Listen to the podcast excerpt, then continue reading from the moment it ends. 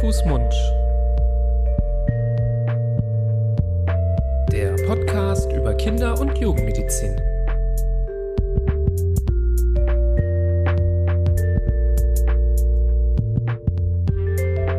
So, ihr Lieben, hallo und herzlich willkommen zu einer weiteren Folge von Hand, Fuß, Mund, eurem Podcast über Kinder- und Jugendmedizin. Es begrüßen euch wie immer an meiner Seite der liebe Florian Barbour. Hallo. Ich bin Nibras Nami, wir sind Fachärzte für Kinder- und Jugendmedizin und senden seit Anfang 2020 diesen Podcast über Themen der Kindergesundheit. Und heute soll es mal um ein Thema gehen, das, ja, ich würde mal sagen, so über die letzten Monate und Jahre immer mal wieder so in den Raum geworfen wurde als Wunschthema, Hm. ähm, schon lange auf unserer Liste auch irgendwo draufsteht und ähm, heute endlich mal zur Sprache kommen soll, denn es geht um, ja, den Nabel, die Nabelschnur, die abfällt, den Bauchnabel, der dann übrig bleibt, bezieht sich schon eher auf kleinere Kinder. Ähm, ich hoffe, es gibt weniger Nabelprobleme äh, im späteren Kindes- und Jugendverlauf, Mhm. ähm, höchstens hygienische Probleme. Das. Ähm, das soll aber heute nicht das Thema sein. Ähm, Nabel sollte immer schön sauber gehalten werden, natürlich. Aber wir wollen so ein bisschen über ja, den Nabel sprechen, kurz nach der Geburt, in den Wochen. Wie lange ist da die Sch Nabelschnur noch dran? Wann fällt sie ab? Muss man da nachhelfen? Muss man nicht? Was kommt dann zum Vorschein? Wie sieht eine Entzündung aus? Worauf muss man achten? Das ist das, worum es uns heute geht. Genau, worum es nicht geht, ist der Nabelbruch. Das kann man, glaube ich, schon sagen. Das wäre jetzt was, was eher die älteren oder bisschen ältere Kinder betrifft, aber das ähm, Es gibt schon noch mal Säuglinge mit Nabelbruch, Ja, wo man meistens oder häufig auch die Füße mal stillhält und das so ein bisschen beobachtet, wo man gerne natürlich auch äh, die Kinder ärztlich angucken lässt, um das zu beurteilen, ob es da irgendwie Probleme gibt. Aber genau, um Nabelbruch geht's nicht. Äh, da vielleicht mal eine andere Folge. Ja. Naja, jeder, der äh, ein Kindchen zu Hause hat, äh, egal wie alt, äh, hat eine Aktion hinter sich. Manche Papas haben es selbst gemacht, beim anderen äh, ist es durch äh, Hebamme oder Geburtshelfer oder Kinder, Kinderärzte, ne, Kinderärzte nicht, aber äh, Gynäkologinnen und Gynäkologen gemacht worden, nämlich die Verbindung zwischen der Mama und dem Kind, nämlich die Nabelschnur, gekappt worden.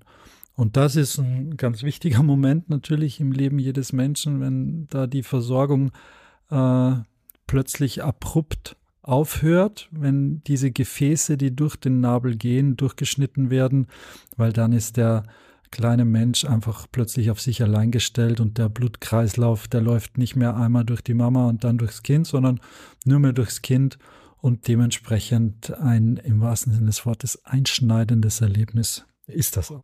Mhm. Ja, und der Nabel, der entwickelt sich dann natürlich zurück. Der bleibt nicht so, wie man ihn kennt. Am Anfang des Lebens, ähm, in den ersten Stunden kriegt man ihn ja in seiner vollen Pracht zu sehen. Da ist er ja wirklich so eine elastische, fast schon gummiartige Struktur, ähm, die dann natürlich, wenn dann die Durchblutung auch ausbleibt, auch der Nabel nicht mehr durchblutet ist in seinem Gewebe und dann anfängt sich zurückzuentwickeln. Und ich glaube, ich würde einleiten, indem ich sage, man sollte ihn eigentlich in, Re in der Regel einfach mal in Ruhe lassen, Absolut. diesen Nabel. Denn ähm, ein Nabel ist nicht ein lockerer Zahn, wo man dann irgendwann anfängt, so ein bisschen dran zu drehen und ein bisschen zu wackeln, dass er sich mal löst und dann irgendwie abgeht. Oder ähm, ein Faden drum und die Tür zu. Naja, das jetzt. Genau. Sondern äh, ein Nabel, der sollte möglichst ja aus eigenen Kräften oder eben aus eigenen keine Kräfte mehr haben, irgendwann einfach abfallen und man begleitet ihn eher auf dem Weg dahin ähm, abzufallen. Genau, das heißt aber nicht, dass man ihn ignorieren soll. Ganz im Gegenteil, es ist ein ganz wichtiger Blick, den Hebamme und Geburtshelfer da immer auch in den Tagen nach der Geburt draufwerfen. Meistens wird er ja mit einer Kompresse so ein bisschen abgedeckt, weil es ist trotzdem eine offene Wunde, die erst noch verheilen muss und wo das Ganze eben möglichst sauber ähm, austrocknen muss und deshalb ist es schon wichtig, da immer wieder drauf zu gucken. Also eine Kompresse drauf, am besten dann um den Bauch so ein, ein elastisches Netz, womit dann sowohl die Kompresse als auch der Nabelrest oder der Nabelschnurrest einfach sicher ist. Weil wenn ich das jetzt da rumbaumeln lasse, diese Nabelschnur, dieser Nabelschnurrest trocknet aus, wird ganz hart. Das wird richtig äh, zäh und, und fest. Und da kann es natürlich sein, dass das an der Kleidung hängen bleibt, am Body oder an der Windel. Oder auch, dass mal mh, hm, Urin aus der Windel raus und da hochläuft oder so. dass da will man schon eine gewisse Barriere schaffen. Und dementsprechend soll das abgedeckt sein. Aber wie gesagt, Hebamme, Geburtshelfer müssen da immer wieder drunter gucken, weil das Ganze unter kontrollierten Bedingungen und vor allem nicht äh, unter komplizierten Umständen abheilen soll. Und äh, dann würde dieser Nabel innerhalb der ersten ja, sieben bis zehn bis 14 Tage in der Regel einfach abfallen, äh, diese Nabel, dieser Nabelschnurrest. Und was übrig bleibt, ist der Nabel, mit dem man dann sein restliches Leben rumläuft. Die Form, äh, die wird da mehr oder weniger vorgegeben. Und auch das muss erstmal noch unter Kontrolle sein und muss beobachtet werden, weil das ist dann wieder eine äh, offene Stelle, eine, eine Wundfläche, wo man gucken muss, dass es sich keine, dass sich keine Infektion oder Entzündung bildet. Mhm. Ja, was aus unserer Sicht, glaube ich, ein wichtiger Hinweis ist, ist, dass der ähm, Nabel oder die der Nabelschnurrest ähm, nicht mit in die Windel verpackt wird, sondern außerhalb der Windel eingepackt gehört. Wenn die Windel quasi überhalb dieses Areals dann verschlossen wird, besteht immer das Risiko, dass ähm, der Nabel oder der Nabelschnurrest feucht wird. Überall, wo es feucht und warm und dunkel ist, da fühlen sich Bakterien und andere Erreger wie Pilze ja auch sehr, sehr wohl. Ähm, naturgemäß im Bereich der Windel ist es ja auch feucht, wenn das Kind äh, pinkelt. Es kann auch theoretisch durch den Stuhl mal sein, dass da Feuchtigkeit entsteht. Und äh, deswegen sind wir der Meinung, dass man äh, den Nabel eben nicht innerhalb der Windel einpackt. Ähm, ich habe tatsächlich auch schon gelesen und gehört, dass es schon auch manchmal diese Strategie gibt, den damit irgendwie mit einzupacken, dass er geschützt ist. Ähm, davon würden wir aber schon eher abraten. Genau, lieber die Windel am oberen Ende, so das Bündchen der Windel äh, einfach umschlagen. Dann ist trotzdem noch genug Platz, um äh, die Hinterlassenschaften des Kindes aufzufangen. Und es ist aber deutlich weniger Gefahr, dass sich das da darüber ergießt. Da geht es hauptsächlich um den Urin, um ehrlich zu sein, weil so ein Neugeborenes äh, lässt eigentlich nicht so viel Stuhl, als dass es da bis nach oben wandern könnte. Das blüht einem erst im späteren äh, Lebenswochen und Lebensmonaten, wo so eine richtige äh, Ladung da die Windel vollfüllt. Das ist am Anfang ja eigentlich nicht so. Aber gerade Urin ist auch ein wichtiges Thema. Der soll da auch nicht äh, groß drüber laufen. Mhm. So, und wie sieht so ein Nabel aus, wenn alles gut läuft? Wie gesagt, anfangs ist das eine Wundfläche, die aber dann auch abheilt, austrocknet und irgendwann ganz unspektakulär aussieht, wie halt so ein Nabel aussieht. Aber da gibt es schon auch Verläufe, die einmal, und das, da wird es dir nicht anders gegangen sein, Nibras, die, die man auch mal in der Notfallambulanz zu Gesicht bekommt, weil äh, vielleicht äh, Hebamme oder Geburtshelfer das Kind geschickt haben mitsamt den Eltern oder weil Mama oder Papa sich gedacht haben, uh, das sieht aber nicht gut aus, was läuft denn da raus aus dem Nabel oder er ist ganz rot rundherum und das sind auch berechtigterweise Vorstellungsgründe, die man ruhig mal Arzt oder Ärztin zeigen soll. Ich kann ja mal einmal so aus dem Nähkästchen plaudern. Der absolute Horror als Anfänger in der Kindermedizin, wenn Eltern mit so einem Nabel kommen, weil das lernst du nicht ja, äh, in stimmt. der Uni und das bringt dir keiner bei. Ähm, und ich habe danach immer gedacht, wir haben Vorlesungen zu den verrücktesten Themen gehabt. Wieso gab es nicht einfach mal ein Thema über die Nabelschnur, wie die korrekt abfällt und wieso das aussehen kann? Ja. Ähm, und dazu gehört wirklich ein bisschen Erfahrung. Man braucht jetzt nicht jahrelange äh, Erfahrung, um das einschätzen zu können. Da reicht es manchmal, wenn man ein paar Stück gesehen hat. Aber nicht wundern, wenn da so der noch greenhornige Assistenzarzt oder Assistenzärztin in der Notaufnahme da so ein bisschen rumdruckst und vielleicht sogar mal jemanden dazu holt, um drauf zu gucken, bitte nicht sofort erschrecken. Das kann äh, wirklich einfach nur sein, dass man da ja sich so ein bisschen überrumpelt fühlt und einfach noch nicht so viele gesehen hat. Ähm, häufig ist ja auch so der Normalzustand für den äh, jungen Arzt oder Ärztin äh, sehr suspekt, weil man lernt ja irgendwie immer nur, wie es ist, wenn es krank ist. Und wenn man dann mal so was Normales sieht, wo da so ein bisschen die normale Feuchtigkeit ist, nachdem der Nabel abgefallen ist, da kommen wir jetzt vielleicht gleich auch nochmal drauf zu sprechen, ähm, dass man da verunsichert ist. Hm. Ja, und das Beste ist dann noch, wenn äh, die 25 Jahre in der Notfallambulanz dienende äh, Krankenschwester sagt, hör mal Bürschchen, äh, ja, das ist ein Nabelgranulom, das muss er einfach nur verätzen mit dem Feuerstift und dann wird das alles wieder gut. Dann ist man gleich noch mehr eingeschüchtert, weil jetzt soll man plötzlich irgendwas verätzen und Feuerstift klingt auch nicht so unspektakulär.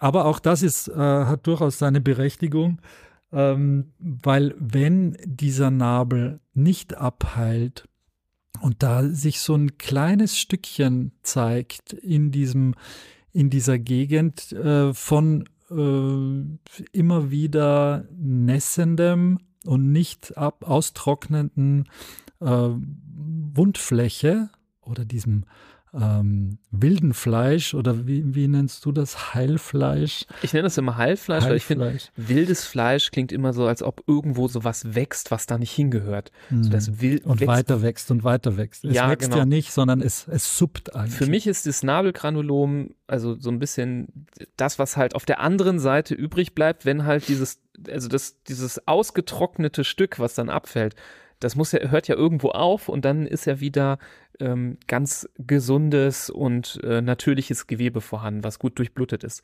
Und genau auf der gegenüberliegenden Seite, da wo es halt abfällt, wenn man vielleicht auch den Nabel so ein bisschen äh, mit den Fingern so ein bisschen ähm, nicht jetzt äh, mit Kraft auseinanderspreizt, aber manchmal so ein bisschen Druck ausübt, dann kommt eben diese ähm, wilde Stelle zum Vorschein, die auch manchmal so erschreckend ist. Die braucht halt so ein bisschen Zeit, um abzuheilen, kann aber wie du richtig sagst, manchmal auch Probleme machen und ein ähm, bisschen dauerhaft ähm, ja anfangen zu suppen. Und ich habe ja eben gesagt, wir wollen nicht, dass Flüssigkeit da dran kommt, aber wenn eine nicht gut abhallende Stelle im Nabel drin ist, die die ganze Zeit suppt, dann kann auch darüber Flüssigkeit entstehen und ein Milieu entstehen, in das sich vielleicht auch mal gerne Bakterien reinsetzen. Dann kann das also auch mal ein Problem sein. Ich bin nicht der Meinung, dass man ähm, sobald der Nabel abgefallen ist, da guckt und sofort diesen, ähm, diesen, wie du ihn genannt hast, Feuerstift mit Silbernitrat da drauf hält, um das zu verätzen.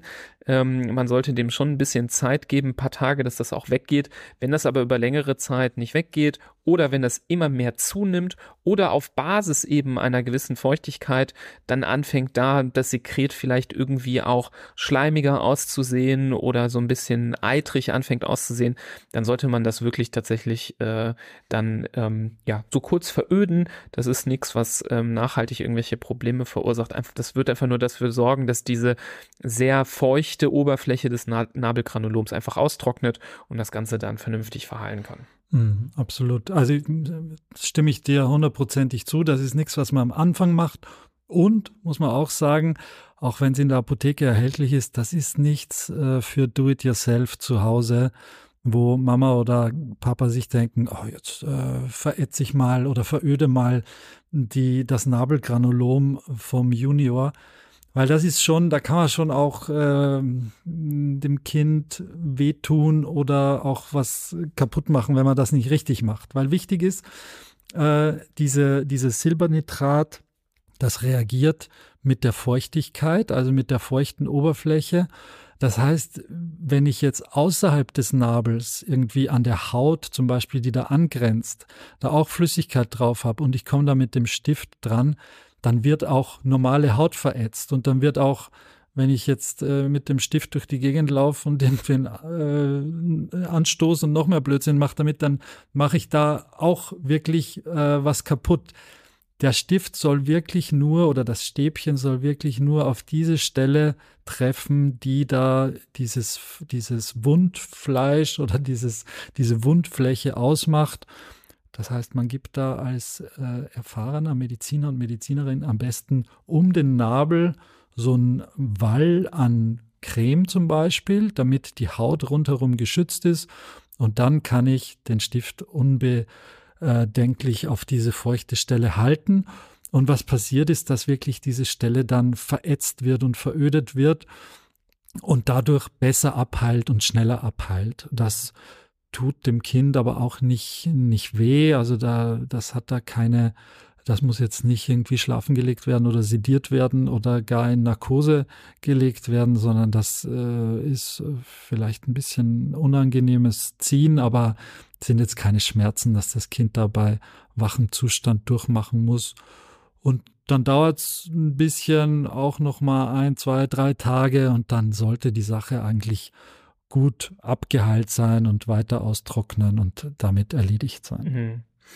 Ja, wer jetzt so ein bisschen Skrupel hat und denkt, ja, sofort verätzen ist vielleicht, äh, äh, kann man da nicht noch was anderes machen, ähm, da kann man immer den Trick anwenden, den man überall, wenn was feucht ist und man es schnell loswerden will, äh, ausprobieren kann, ähm, der sich da auch bewährt hat, beim Nabel da einfach ein bisschen handelsübliches Kochsalz drauf zu streuen. Mhm. Das ähm, Salz ist ja dafür bekannt, dass es Flüssigkeit zieht und ähm, äh, da passiert nichts Schlimmes, wenn man den Nabel ein bisschen einsalzt. Äh, das führt höchstens dazu, dass die Feuchtigkeit eben aufgesogen wird und dann kann man nach ähm, einigen Stunden dieses Salz dann wieder abtragen und schauen, schauen, ähm, ob das Ganze ein bisschen eingetrocknet ist. Man kann das auch bis zum nächsten Tag drauf lassen, das ist auch kein Problem.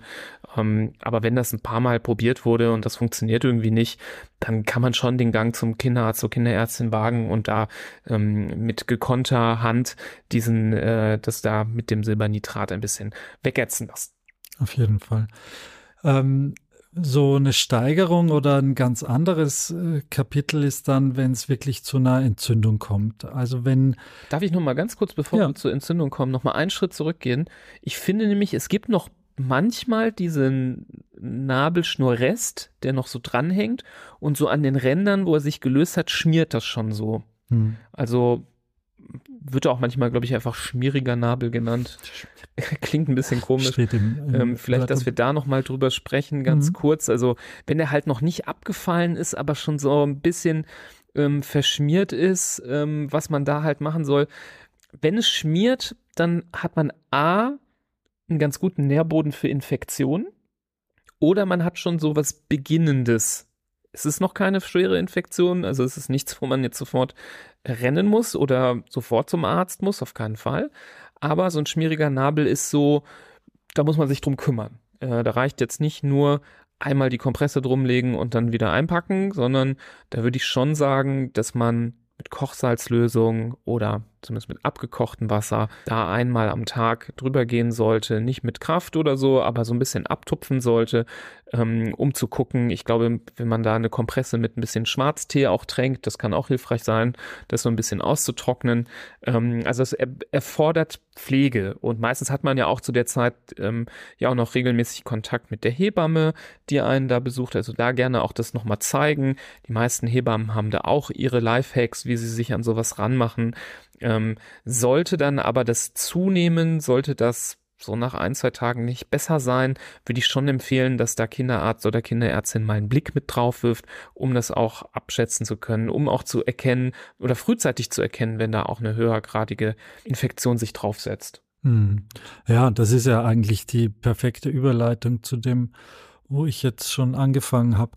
Also du hast auch gerade schon ein ganz gutes Hilfsmittel genannt bei der ganzen Sache, ich habe es vorhin auch schon mal erwähnt, die Kompresse, die da um den Nabel geschlagen wird, nicht jetzt rumgeknotet, dass man es nicht mehr wegkriegt, sondern einfach nur äh, gut eingepackt damit. Und das, was man auf dieser Kompresse dann vorfindet, wenn man sie wechselt, das ist auch ein ganz guter Hinweis dafür, was da eigentlich die ganze Zeit los ist. Wenn ich hier wirklich immer mehr werdendes gelbliches und grünliches Sekret und so richtig, also schon Eiter auf dem, auf der Kompresse vorfinde, dann zeigt mir das, was da die ganze, den ganzen letzten Tag oder so, oder seit ich das letzte Mal das gewechselt habe, seit ich das Kind gewickelt habe, äh, rausläuft. Und wie gesagt, wenn das äh, farblich eindrücklich ist, dann ist das selten ein gutes Zeichen. Wenn es recht rot und blutig ist, dann ist das nicht gut, weil dann ist es einfach eine offene, blutende Stelle. Wenn es grünlich oder gelblich ist, Und da meine ich jetzt nicht so ein bisschen ein Klecks, sondern da meine ich richtig äh, eigentlich äh, eine ordentliche Portion, die da drauf landet. Dann sollte man, wie du gesagt hast, das auf jeden Fall mal einen Profi zeigen. Mhm. Und die Steigerungsstufe von dem Ganzen wäre dann eben so eine handfeste Entzündung beziehungsweise Infektion. Und die kann sich nicht nur durch Eiter und richtig starken Nässen zeigen, sondern auch durch eine ordentliche Umgebungsrötung. Also wenn das Kind einen Nabel hat, der kreis rundherum richtig eine Rötung aufweist, dann ist das auf jeden Fall was, was äh, der Kinderklinik gezeigt werden muss, weil es gibt da schon so eine Infektion und Entzündung, die sich ausbreitet, die natürlich auch Potenzial hat, den restlichen Körper äh, zu treffen und betreffen. Meistens ist es dann eine bakterielle Infektion. Und das will man im neugeborenen Alter, das könnt ihr in allen unseren äh, Folgen hören, die, die damit zu tun haben, das will man im neugeborenen Alter natürlich auf gar keinen Fall haben.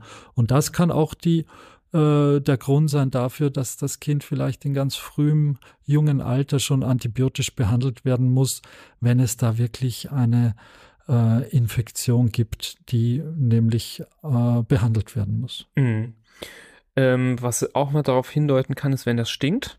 Ja. Muss man vielleicht noch sagen. Also wenn das wirklich übelriechend ist, wenn man da die Kompresse aufmacht und ähm, das einem so schon entgegenkommt. Also richtig richtig gut riecht das natürlich im Idealfall auch nicht, weil es einfach so, ein, so eine Stelle ist, die ab, fault jetzt nicht ab, aber die äh, abheilt. Das ist jetzt kein sonderlich äh, duftender Prozess, aber wie du sagst, wenn man, ja. wenn man das abmacht und da kommt ein. Ja, das fällt einem ja so dann wahrscheinlich genau. auf, dass es irgendwie sich genau. verändert hat. Ja. Ähm, und ähm, einen Punkt muss man vielleicht noch äh, ergänzen, da wo Entzündung ist, sind häufig auch Schmerzen. Also mhm. wenn das Kind berührungsempfindlich ist im Bereich des Nabels, dann kann das auch ein Hinweis sein für eine Infektion. Auch wenn ihr nichts seht, von außen, mhm. finde ich das wichtig zu berücksichtigen. Es kann theoretisch auch mal sein, dass die Entzündung nicht gut sichtbar ist, dass die auch unter der Haut sich irgendwo versteckt. Das heißt, wenn ähm, das Kind immer bei Berührung des Nabels anfängt zu ähm, ja, äh, weinen oder da den Bauch so schreckhaft einzieht, dann kann es ein Hinweis dafür sein, dass da Schmerzen sind und dann sollte das auch ärztlich untersucht werden.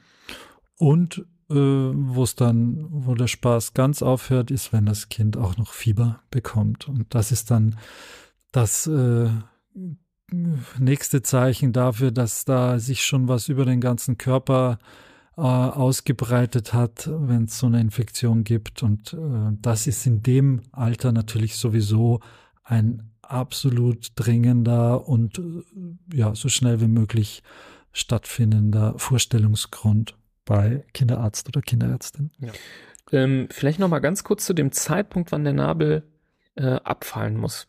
Man hört ja auch immer wieder, dass wenn er zu spät abfällt, dass das ähm, ja hindeuten kann auf irgendwelche medizinischen Probleme. Meistens ist das eben nicht der Fall und es sind Dinge, die sehr selten sind. Wir reden da zum Beispiel von ähm, Problemen mit dem Immunsystem und Problemen mit den weißen Blutkörperchen, dass da zum Beispiel die Wundheilung nicht richtig funktioniert und deswegen dann der Nabel verzögert abfällt. Viel häufiger steckt dahinter zum Beispiel ähm, ja einfach, dass das Kind zu früh geboren wurde. Also klar, das weiß man dann hoffentlich, aber ähm, man sollte sich nicht wundern, wenn bei einem ehemaligen Frühgeborenen der Nabel ein paar Tage länger braucht, bis er abfällt. Auch Kinder, die per Sektio zur Welt gekommen sind, da gibt's äh, Daten, dass das dann länger dauert, dass der dann ähm, sich löst und abfällt. Und wenn das Kind in den ersten Lebenswochen äh, oder in den wirklich ersten ein, zwei Wochen antibiotisch behandelt werden musste. Da gibt es auch ähm, Daten, dass dann der Nabelabfall verzögert sein kann. Also das sollte man so ein bisschen im Hinterkopf behalten.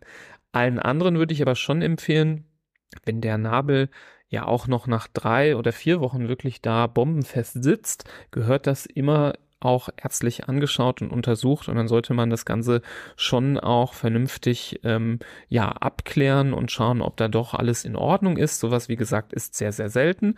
Aber bei tatsächlich gewissen Formen der ähm, Immunerkrankungen, ähm, Immundefekten kann das mal sein, dass der Nabel verzögert abfällt und wenn er dann sehr, sehr lange da drauf sitzt, dann sollte man zumindest einmal, ja, mal ein Blutbild machen, erweitertes, um zu gucken, ob da von den Zellen alles normal, alles verteilt ist. Ähm, und ähm, da kennen sich aber die Kinderärzte mit ihrer Erfahrung auch aus und können Eltern, glaube ich, in den allermeisten Fällen beruhigen, dass an Tag 15 oder 16 ja noch nicht abgefallen ist und ihr euch jetzt hier von uns nur verrückt machen lassen habt, dass da alles in Ordnung ist. Ähm, also wie gesagt, bitte nicht verrückt machen lassen.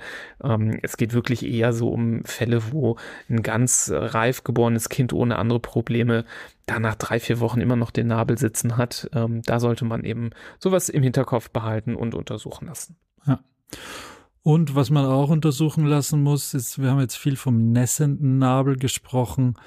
Es gibt auch die Fälle, wo richtig Flüssigkeit daraus träufelt. Durch diesen, das war ja mal ein Gang, äh, der zum Nabel geführt hat. Der sollte eigentlich verschlossen sein und da sollte natürlich nichts mehr in die Tiefe führen, aber es gibt so äh, bestehende, länger bestehende Gänge oder auch Fisteln, also so Kurzschlüsse zwischen äh, Hohlräumen. Und das kann dazu führen, dass da sogar Urin rausläuft. Also wenn es da einen, einen Kurzschluss gibt zwischen der Harnblase und, und dem Nabel, dann kann es sogar sein, dass da Urin rausläuft. Das würde man äh, aber merken, hoffe ich und glaube ich. Und das wäre natürlich der nächste äh, bombensichere Vorstellungsgrund in der Klinik, weil das müsste dann operativ behoben werden äh, und verschlossen werden, weil das auch das ist nichts auf Dauer, womit man gut umgehen kann. Ja. ja. Ich glaube, wir haben den Nabel jetzt gut umschifft. ähm, ich hoffe, da haben wir alles zu besprochen. Mir fällt gerade ein, Herzlichen Glückwunsch allen, die jetzt hier sehr interessiert diese Folge durchgehört haben, weil wenn ihr diese Folge sehr intensiv gehört habt, dann darf man euch ja hoffentlich noch gratulieren. Ähm, die Veteranen mit dem vierten Kind, die, das jüngste schon zwölf Jahre alt, werden jetzt wahrscheinlich nicht mehr ganz bis zum Schluss äh, mitgehört ah. haben. Nicht die, nicht alle, klar, wir haben Echte natürlich gibt es auch die echten Aha. Fans, die jede Folge bis zum Schluss hören.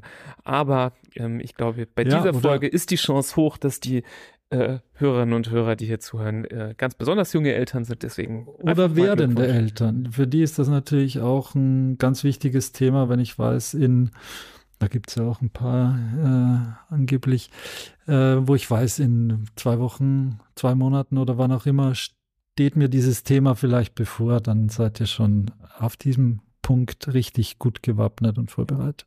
Ja, ihr werdet alle Kinder mit einem Sahnenabel haben. Nee, das klingt jetzt falsch. Sahne, soll, wie Sahne sollte das doch nicht sein.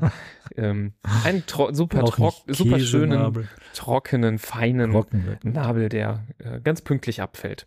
Ja. ja. wir hoffen, dass alle Fragen geklärt worden sind, die ihr euch vielleicht zu diesem Thema gestellt haben könntet. Habt ihr jüngst mit jemandem über das Thema gesprochen ähm, und da gab es Unsicherheiten? Leitet diese Episode doch gerne, gerne weiter. Hört auch, wenn ihr jetzt gerade wirklich zeitlich ähm, da äh, an dem Punkt seid, auch gerne unsere anderen Folgen, die in diesen zeitlichen Rahmen gut reinpassen. Zum Beispiel die Folge zur neugeborenen Infektion. Ähm, das finde ich ist immer eine Folge, die jeder gehört haben sollte. Natürlich auch bevor eine solche Infektion auftritt äh, und auch hoffentlich bevor nie so eine Infektion auftritt, einfach nur als Kenntnis, dass man weiß, worauf man achten muss, was man im Hinterkopf behalten muss das ist so mit die Folge, wo wir am meisten Feedback bekommen. Äh, danke, dass ihr die gemacht habt. Die hat mir richtig weitergeholfen. Ja. Und ich habe frühzeitig erkannt, dass mein Kind krank war, sodass alles noch gut gelaufen ist. Das heißt, ähm, hört doch gerne in diese Episode auch noch mal rein und klickt euch durch. Wir haben, glaube ich, so einiges, was so für die ersten Lebenswochen und Monate passend ist. Wir wünschen euch alles Gute, wie gesagt, mit den frisch geschlüpften äh, Kinderchen.